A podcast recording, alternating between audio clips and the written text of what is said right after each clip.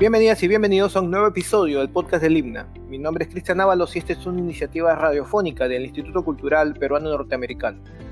Hasta este diecisiete de diciembre está disponible para el público en nuestro espacio Juan Pardo Heeren la muestra La Paz es una promesa corrosiva del artista peruano Herbert Rodríguez, la cual es una reinstalación del pabellón peruano en la quincuagésima novena Bienal de Arte de Venecia, exposición que fue curada de manera conjunta por Viola Baroto y Jorge Villacorta, con quien hemos tenido el honor de conversar en esta oportunidad. En esta segunda parte acompáñanos a revivir la conversación que sostuviéramos con Jorge Villacorta. Jorge es crítico de arte y curador independiente. Estudió genética en la Universidad de York, en el Reino Unido. Trabajó como crítico de arte en el semanario Oiga desde mil novecientos ochenta y nueve a mil novecientos noventa y tres, en el diario Página Libre en mil novecientos noventa y El Mundo en mil novecientos noventa y cuatro. Fue co-curador de la muestra Documentos, tres décadas de fotografía en el Perú, mil novecientos sesenta a mil novecientos noventa, en el Museo de Arte de Lima. Recientemente fue co-curador de Urbe y Arte, Imaginarios de Lima en Transformación, mil novecientos ochenta a dos mil cinco. También ha curado shows antológicos de artistas peruanos, como Esther Weinstein, José Tola, Cristina Galvec y Julia Codecido. Recibió una condecoración de personalidad cultural notable por el Ministerio de Cultura en el dos mil trece, y en el dos mil catorce y en el quince fue parte del equipo curatorial para la exhibición principal de la, del lugar a la memoria, tolerancia y la inclusión social. En el dos mil diecinueve dirigió el equipo curatorial encargado de crear el stand oficial del Ministerio de Cultura del Perú en la Feria Arco de Madrid de dos mil diecinueve. En ese mismo año fue co-curador de videotranslaciones, tres instalaciones de video realizadas por artistas peruanos en el Centro Cultural Conde Duque de Madrid, en España. Empezamos nuestra breve conversación preguntándole a Jorge sobre el origen del título de la muestra, La Paz, entendida como una promesa corrosiva, teniendo en cuenta la época representada por Herbert Rodríguez en la exhibición. Y esto fue lo que nos dijo. Cuando se instaura la Comisión de la Verdad y la Reconciliación, la idea, obviamente, como resultado de la reconciliación es alcanzar la paz. La paz es vista como el fruto, pero eh, lejos de ser un fruto, digamos, de aparición feliz en un horizonte nuevo, Eh, la paz es un asunto muy complejo en el Perú y eh, hay una... no recuerdo quién lo dijo, pero se ha repetido mucho. Para ciertos grupos la paz es un tiempo de preparación para la guerra, ¿no? Entonces eh, yo creo que el título no solo se aplica a un momento en el pasado, sino que puede incluso acercarse al presente. Estamos en tensiones muy crecientes, cada vez más crecientes en el Perú por la polarización, ¿no es cierto?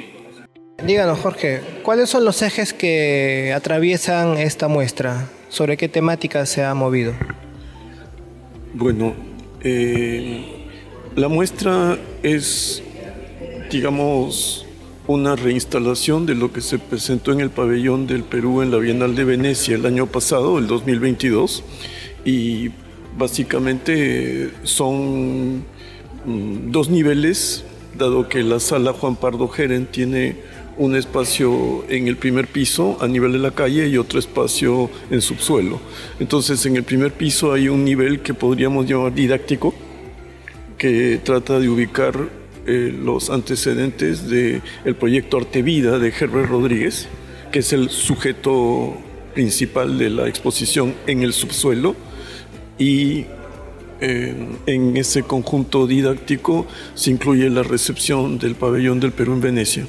Pero en el subsuelo eh, los ejes son violencia, eh, medios masivos de comunicación, sexo, la escena subte, y creo que la pregunta que flota en toda la exposición es la ciudadanía. Eso sería en síntesis.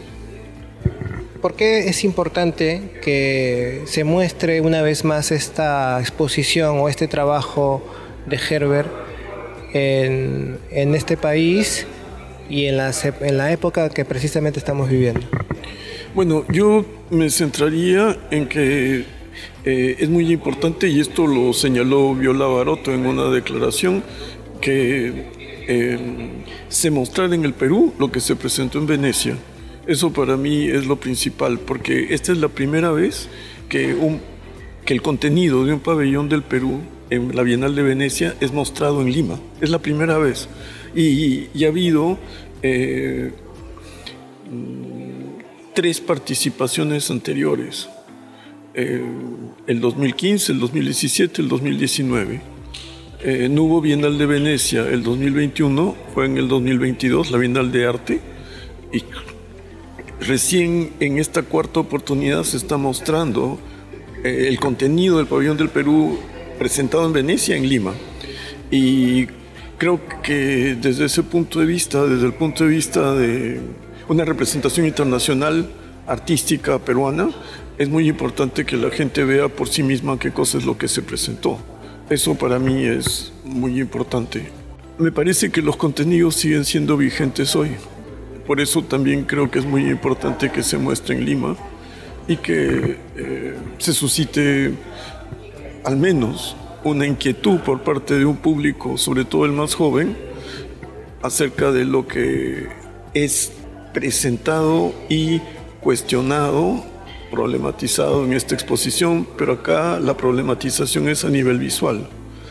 Eh, el arte de Herbert Rodríguez es un arte de eh, confrontación y es un arte eh, de, yo diría, una singular vocación contestataria, pero eh, arte-vida, que es el proyecto, como digo, que es el sujeto principal de la exposición de Venecia, y esta eh, fue su respuesta a Sendero Luminoso en el terreno de confrontación a nivel simbólico que era el campus universitario de San Marcos a fines de los años ochenta. Por último, te quería hacer esta pregunta. Eh, todo este nivel de rabia, de confrontación, de, perdón, todo este, toda esta rabia, toda esta confrontación, todo ese, ese, ese nivel de ira, Eh, mostrado en esta muestra que representa muy bien a la época de la década de mil novecientos ochenta en adelante, ¿crees que o sea, ha desaparecido actualmente? ¿Crees que ha mutado en otra cosa? Eh, ¿Estamos viviendo épocas más adormiladas quizá? Es que tú no puedes pensar en el presente sin pensar que hemos vivido un periodo a nivel global de enclaustramiento por pandemia y que Eh, se ha instalado un miedo en la gente. Eh, ese miedo también tiene que ver con lo que se ha visto en el país desde el siete de diciembre del año dos mil veintidós.